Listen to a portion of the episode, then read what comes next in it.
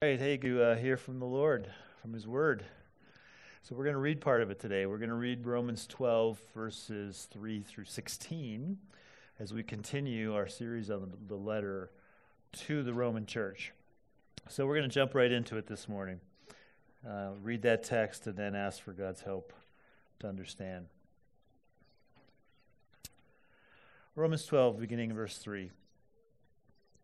For by the grace given to me, I say to everyone among you not to think of himself more highly than he ought to think, but to think with sober judgment, each according to the measure of faith that God has assigned. For as in one body we have many members, and the members do not all have the same function, so we, though many, are one body in Christ, and individually members one of another having gifts that differ according to the grace given to us. Let us use them. If prophecy, in proportion to our faith. If service, in our serving. The one who teaches in his teaching. The one who exhorts in his exhortation. The one who contributes in generosity. The one who leads with zeal. The one who does acts of mercy with cheerfulness. Let love be genuine. Abhor what is evil. Hold fast to what is good. Love one another with brotherly affection. Outdo one another in showing honor. Do not be slothful in zeal. Be fervent in spirit. Serve the Lord. Rejoice in hope. Be tri- patient in tribulation. Be constant in prayer. Contribute to the needs of the saints and seek to show hospitality. Bless those who persecute you. Bless and do not curse them. Rejoice with those who rejoice. Weep with those who weep. Live in harmony with one another. Do not be haughty, but associate with the lowly. Never be wise in your own sight. We'll stop there. Lord, we thank you that you've given us your word, which gives us broad principles and also under and also on top of that is specific ways that they get lived out. And all of that grounded on Jesus Christ and him crucified the good news of the gospel. And so we ask you again today bless us lord by helping us to see through all the details here to the principles to the to the foundational things that make us different and that give us hope and make us a blessing to others in the world and so we ask you to come and do that now by the power of your Holy Spirit. In Jesus' name, amen. when a person is hired by a corporation, they typically get introduced to the company's mission statement and values. So, in my former job, where we made pacemakers and defibrillators, our mission statement would have been something like this We make life saving devices that treat cardiac arrhythmias. That's what we're about. But then under that, there were these values that were imparted to us. These are the things that we should be like. We should have innovation. We should have quality. We should have commitment. Those would be the values that help us to make pacemakers. We might look at Romans chapter 12 as unpacking the mission statement and the values of the Christian life. Verses 1 and 2 are our mission statement that we looked at last week. We summarized it this way We live to please God out of gratitude for all He's done for us in Christ. That's what we're about. That's the living sacrifice.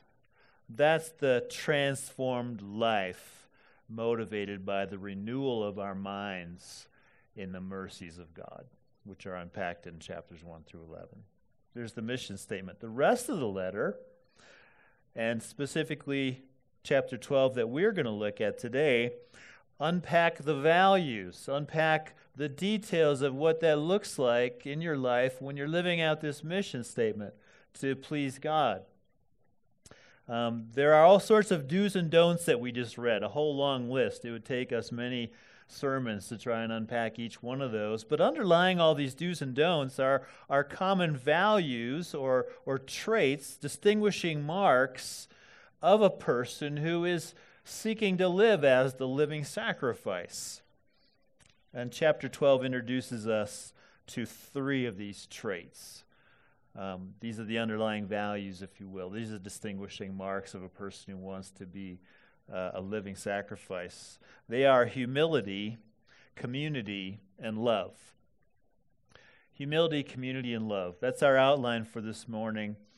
Uh, those are the underlying categories that we could collect a lot of these do's and don'ts into. And so we won't have, won't have time to go through all of them individually, but I did preach a 10 part series on these back in 2015. So go to our sermon archives if you want a more extended treatment of all the uh, instructions in this chapter. But today we're staying more high level at the principles underneath it. So let's get to the passage and let's look at the first trait. I'm calling these traits of the renewed mind, a mind that's renewed in the mercies of God. And the first one is humility, which is thinking of yourself rightly. Humility, thinking of yourself rightly. We don't see the word humility here, but the concept is there. It brackets this whole passage that we read in verses 3 and 16, where Paul says, I say to everyone among you not to think of himself more highly than he ought to think but to think with sober judgment according to the measure of faith God has assigned. So, verse 16 do not be haughty or proud, but associate with the lowly, meaning those of low social status. Never be wise in your own sight. You hear the concern there.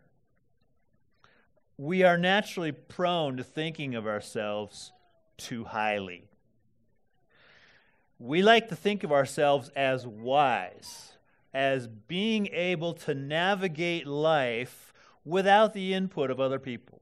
I know how to do this.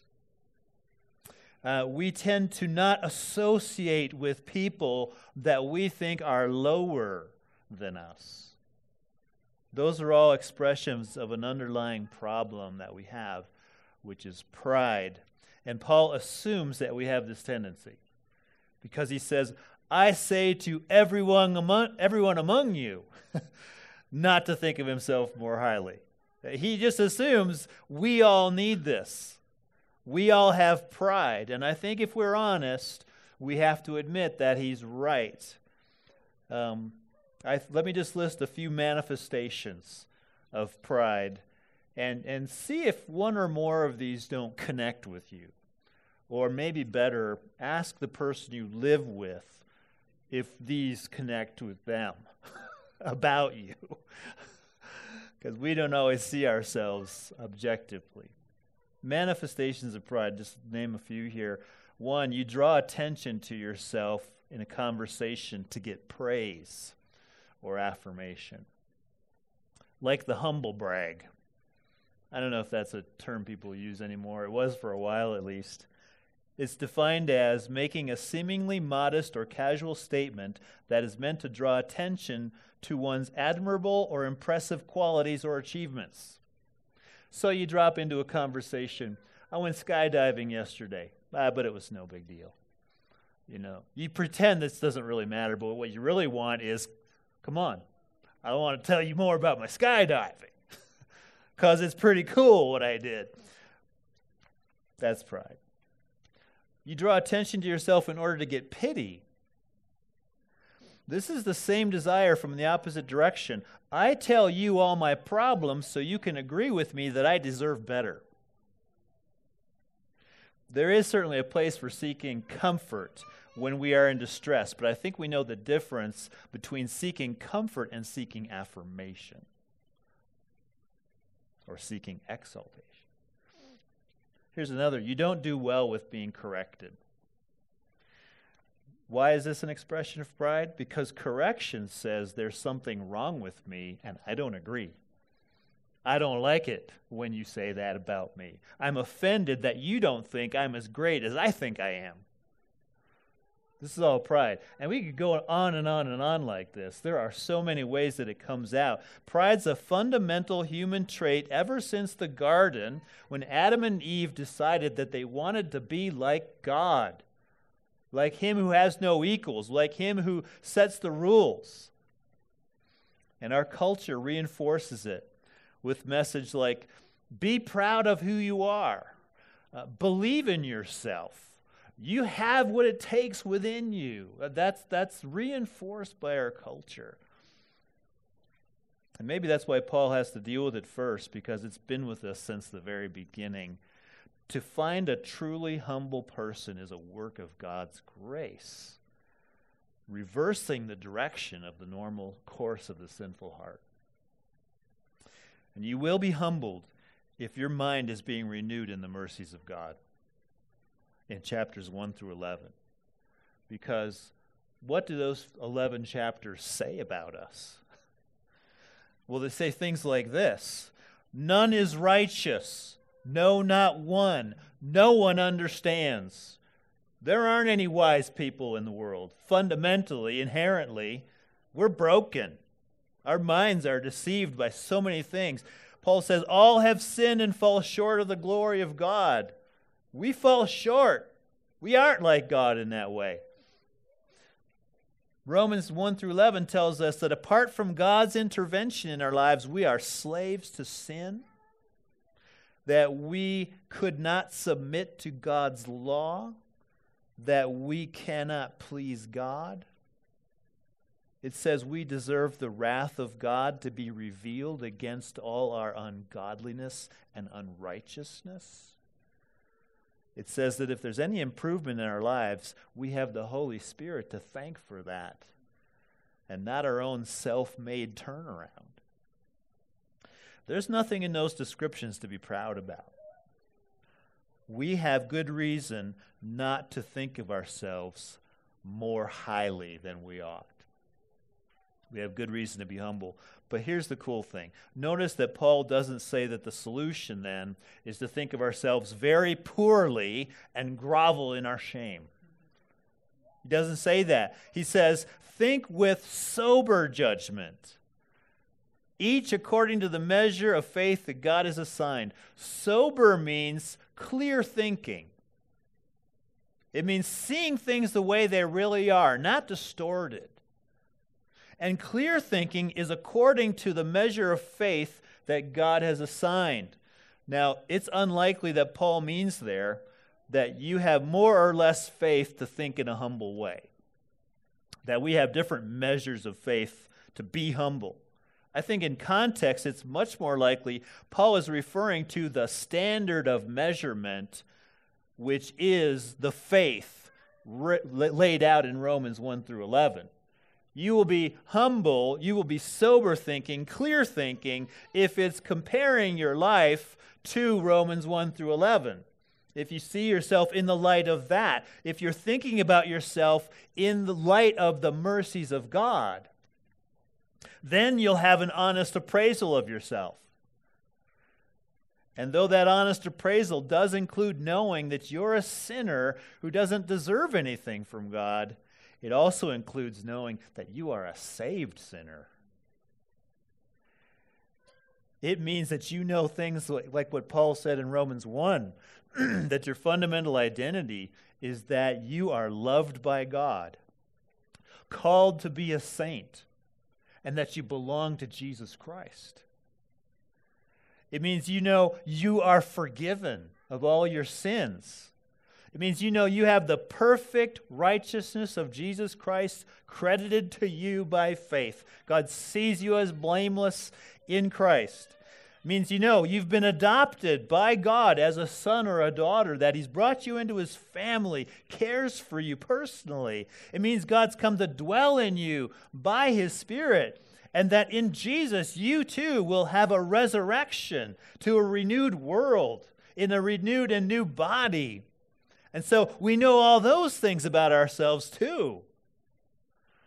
We learn all those things in Romans, and those are gloriously good things. So, humility is not about beating yourself up all day long and saying, I'm just a wretch. There's nothing good about me. That's not humility because that's denying a whole bunch of Romans. No, humility is saying, yes, apart from God, I am a wretch, but He loves me anyway.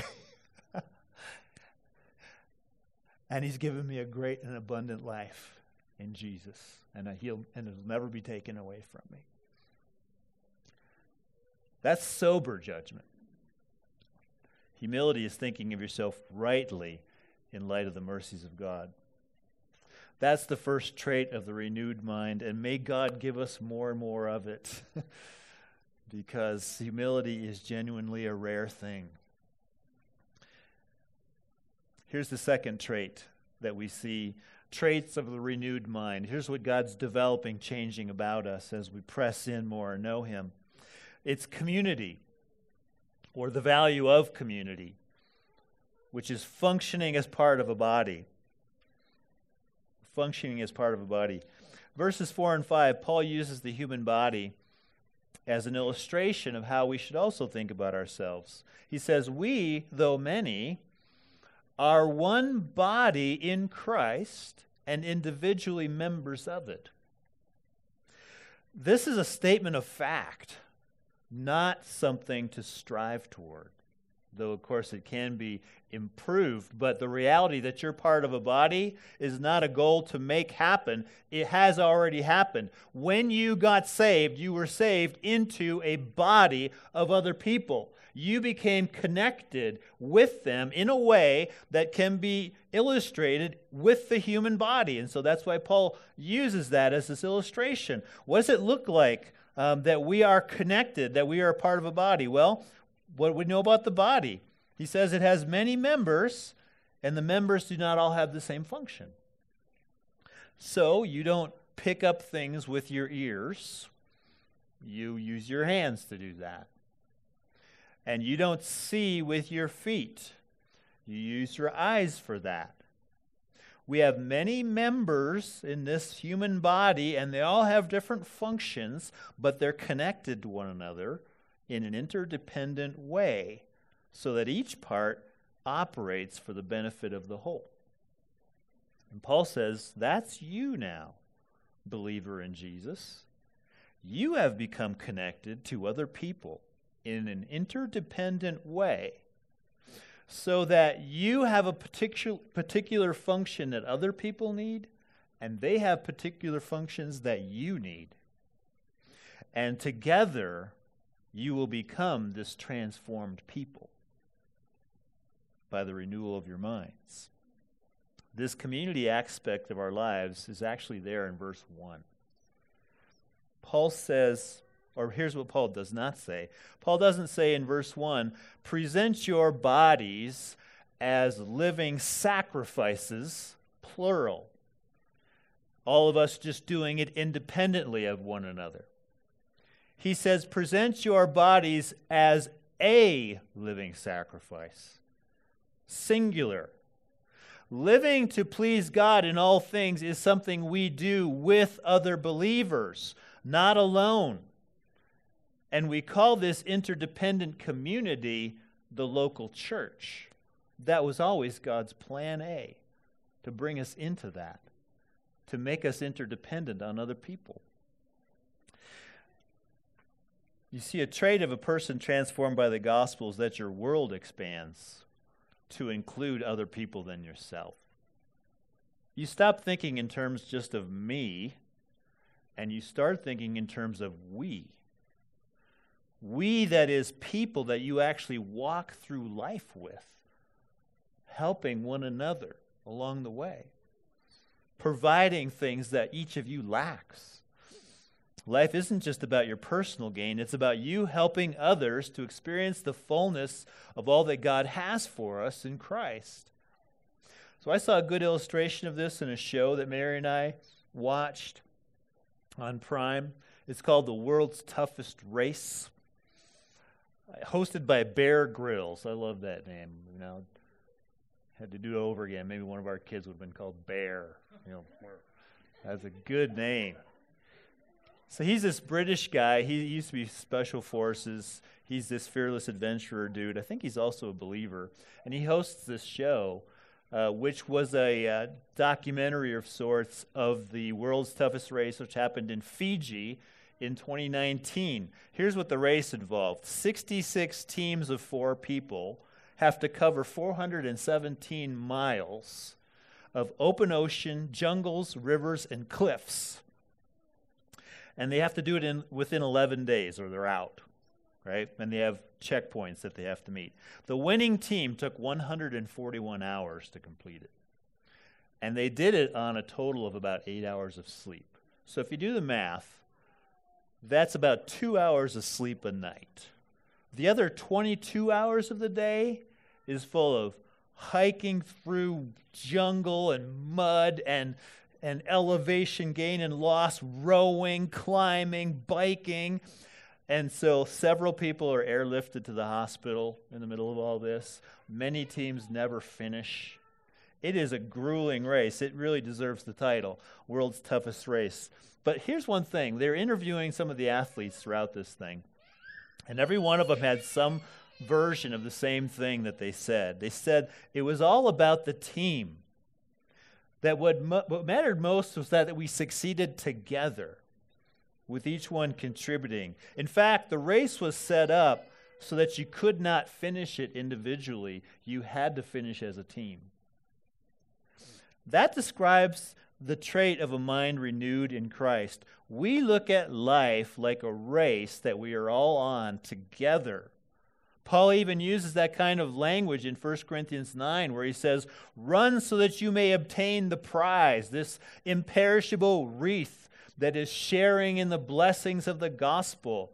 Life is, is, a, is a race, and it is really the world's toughest race because it doesn't just last 11 days, it lasts your entire life.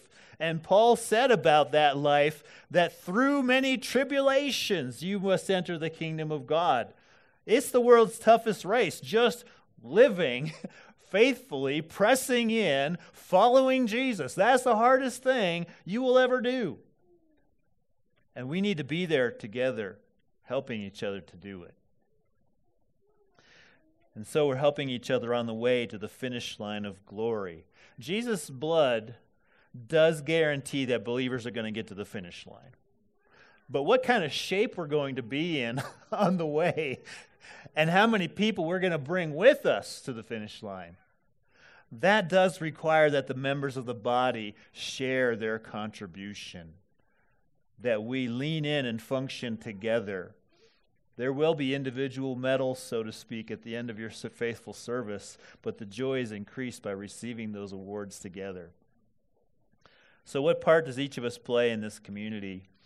Paul says in verses 6 through 8 that we have gifts, and they differ according to the grace that is given to us.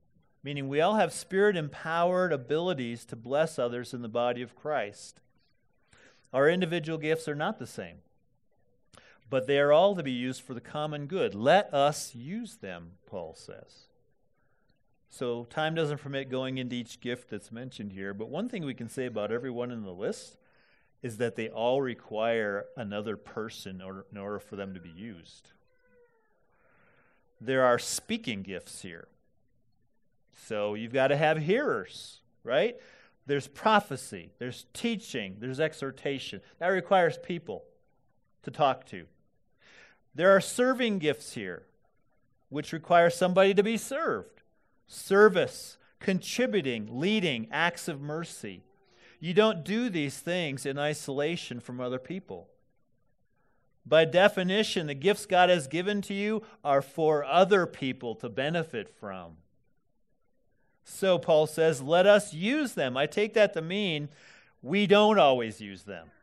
That we have these abilities, these God given abilities, but we just don't make the effort to, to bless other people with those things.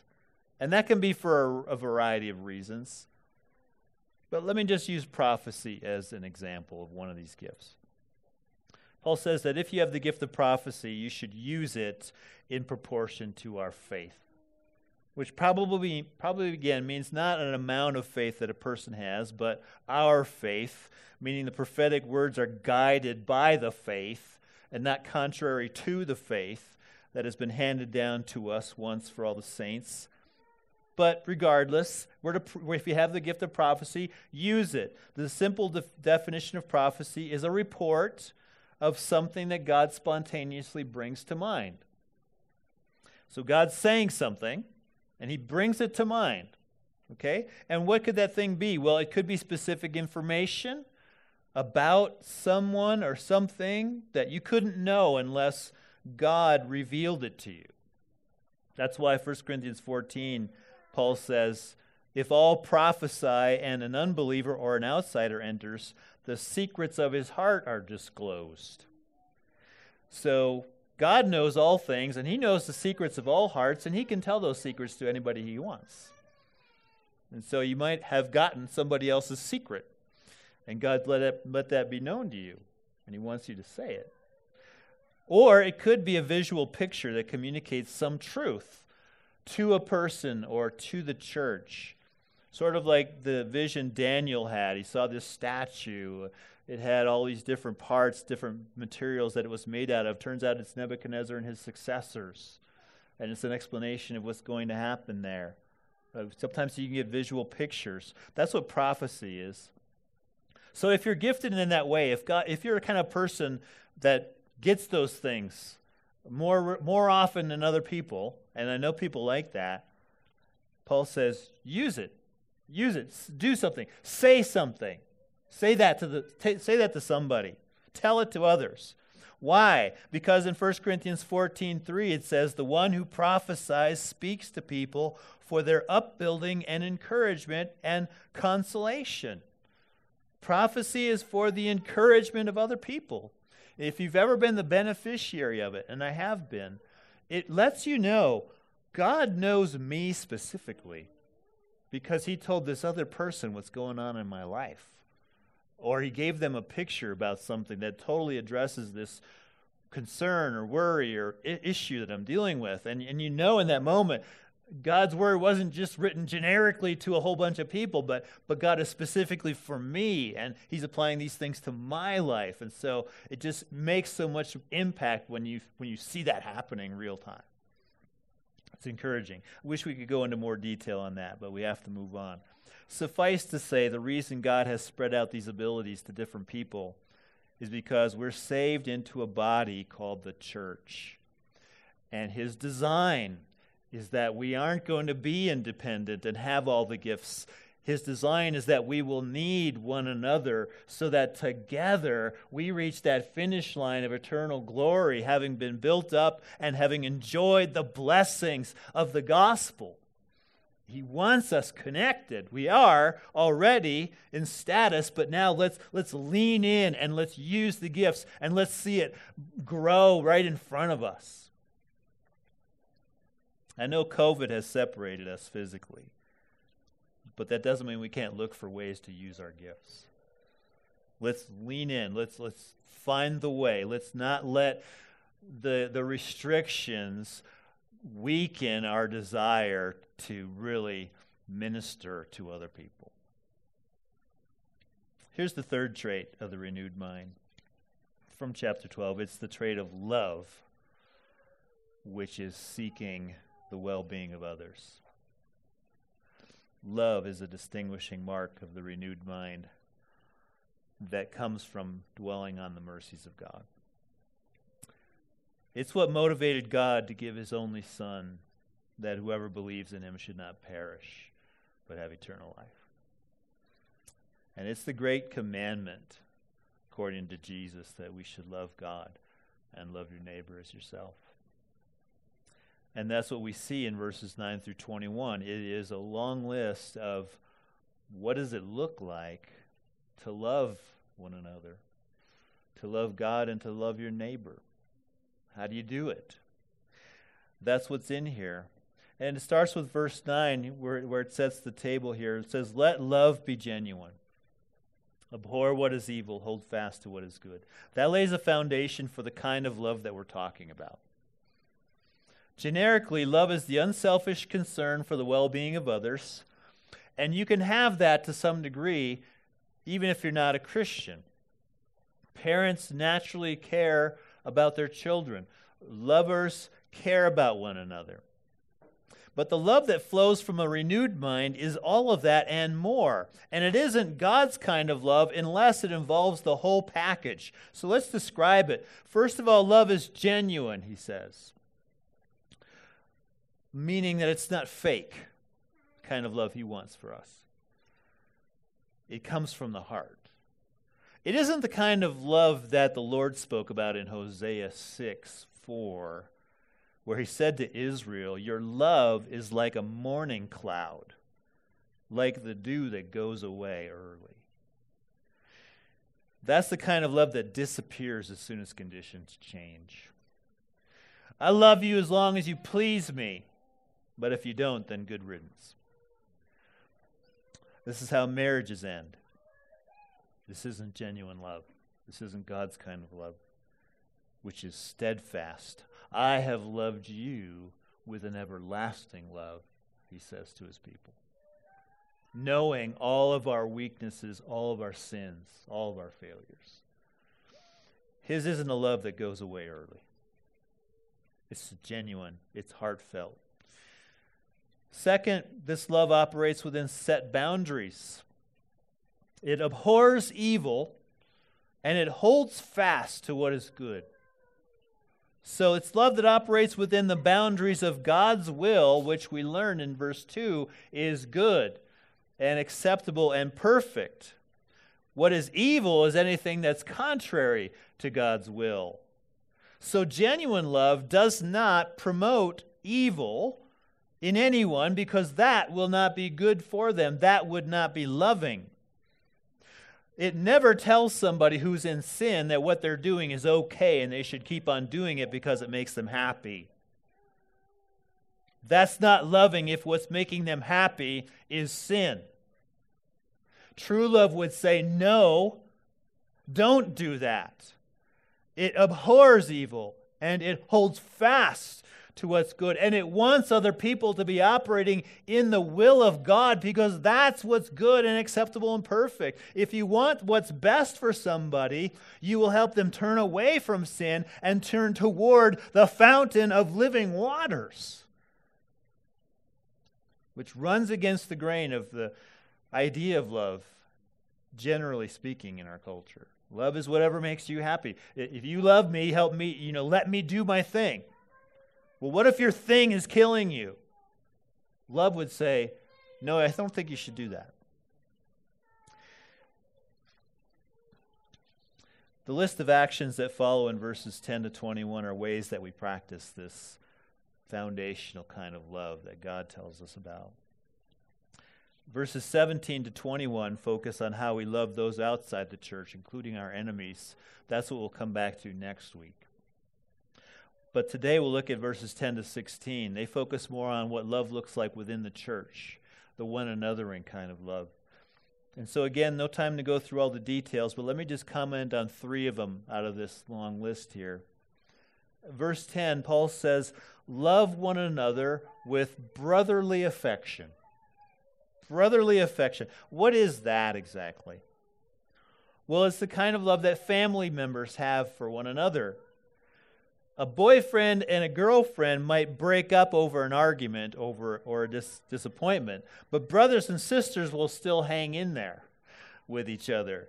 Even when we disagree on many things, even if we end up with different lifestyles. Paul's saying is that Christian love is not the dew that goes away early, but it hangs in there and goes the distance with fellow believers within the church even when you find yourself in disagreement about some things. But family members don't break up over that. We are going to need that kind of brotherly affection because the only way sinful people can walk together is if we walk together as family. That's the only way we can function as a body because we're going to disappoint each other. We're going to be annoying.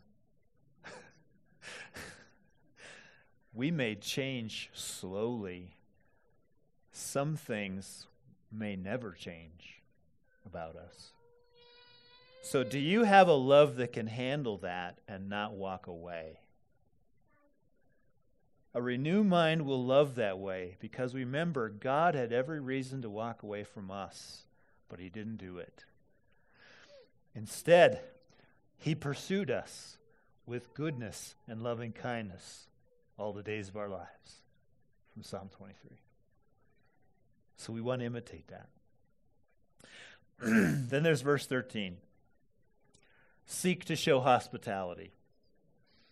This is an expression of love for others. Hospitality is the friendly and generous reception and entertainment of guests, visitors, or strangers. Now, you can be hospitable anywhere. You can have sort of a, a vibe about you. People, you just, oh, you know, you know, just you just love them. Um, but Paul, Paul is highlighting the habit of having people in your home. Because right before that, he says, contribute to the needs of the saints. You know, and saints sometimes need a meal. They need to know that they're with people. That, yeah, they, they need your generosity. They might need a place to stay. So I think he's talking here mainly about the hospitality within the church, having people over, being in each other's lives. Welcome people into your life. And hospitality is hard. Some people have the gift of it, and for them it's not so hard, and they just ooze it. But most of us have to practice it. and he says this is for everybody. And you know why it's hard because it involves rearranging your schedule. Well, I was going to do something else on Friday night, but okay, I guess we got to have some people over. I mean, that's the kind of stuff that goes through my head once in a while. Maybe more than once in a while. Got to buy groceries and prepare food. You got to make a mess that you're going to clean up later. And most importantly, it means you have to care about somebody and take an interest in their life and have a conversation that might go on for two hours. And that's to, that's going to be hard to fake. It means I've got to really actually care about the people that are coming over. That's a challenging thing. And, I, and it means that we want to have this intentionality to make a few hours of their life a haven, a refuge, a, a place of welcome, a place of, of being served, a place where they're known, where they, where they can open up. That's what it's really about. And that goes against the grain of our individualistic culture, uh, of, our, of our desire for privacy and, and walling off our lives from people. It goes against all that. You know, we want to protect our lives. We don't want to go to all the work. We don't really like other people. All this stuff. And what, makes this an act of love is because it goes against all those base natures that we have. It's more like people who have experienced the mercies of God, who have experienced God reaching out to us and inviting us into His life. And who's our example of this if not Jesus Himself, who loved us and gave his life for us. It's really where hospitality springs out. And I know it can be hard to practice it in our present circumstances with COVID and all that. Um, but don't assume that people wouldn't come over. Or don't assume that there's no way to make it happen in your backyard or wherever. Um, you might be surprised. Make the effort. Try to find a way. Don't let COVID strengthen our tendency to be inward and closed towards other people. They might be more receptive than you know. I'll just mention one more and then we'll close. Verse 15 Rejoice with those who rejoice, and weep with those who weep. That's an act of love. There are two things that are best shared with others joy and sorrow. Sharing the joy of other people increases their joy. Why else do we post all of our great things on Instagram and Facebook? Like, I got the job. Why do you do that? Why do you have to tell other people about that? Because when they go, yeah, that's great, then that increases your joy. I've just shared it with other people. It completes your joy that you've shared that joy with other people. And so rejoice with those who rejoice. That's, that's a way to, to, to bless others. Likewise, the same is true with sorrow in the opposite direction. When you share the weeping of others, it decreases their burden because you're helping them to bear it. Just knowing that somebody else knows what you're going through and is praying for you and cares, that helps quite a lot. You've probably heard Pastor Dan reach out to the church. You have. He sent it in emails. Uh, saying how much he appreciates people praying for him. You know, that that's meaningful. That's so good for him to get through this thing knowing he's not doing it alone. That's, that's weeping with those who weep. That's, that's sharing in their suffering. It's, it's remembering that we're part of a body where if one member suffers, all suffer together. 1 Corinthians 12 26. But if you're not thinking of yourself as part of a body, you won't do that. You'll just hear, okay, so and so has cancer, so, well, that's too bad. Um, you know, what's on TV tonight? When you're, when you're part of a body, you go, ouch, that hurts. And so I'm going to reach out. Yeah. That's part of the renewed mind, though. We are a body, we are members of one another. And so we think that way. We think in terms of us, and then we let that love go out to those people that we're connected to. And beyond that, to the world. We'll come back to that next week. Let me just close by summarizing the ground we've covered. If you're moved by the mercies of God, if, you if your mind's being renewed by that, by all that God has given to you in Jesus Christ, then there are just some distinguishing marks, things to pursue, but things that God is putting there. Things that will just happen if you do really see how, God, how good God has been to us. Humility is going to be there. We're going to think rightly about ourselves, both as sinners, but as saved sinners, called to be saints, brought into this glorious presence of God and all of his promises. We're going to be thinking in terms of community. We're going to value the gathering of the local church. And we're going to see the, the different abilities we have as means of blessing to other people. And then we'll use those things. And then we're going to be those who love. We are going to seek the well being of other people. We're going to do brotherly love. We're going to hang in there. We're not going to just separate over the election or whatever else is going on. We're going to lean in. That was God's design from the beginning. Those are the traits that God wants to produce in us.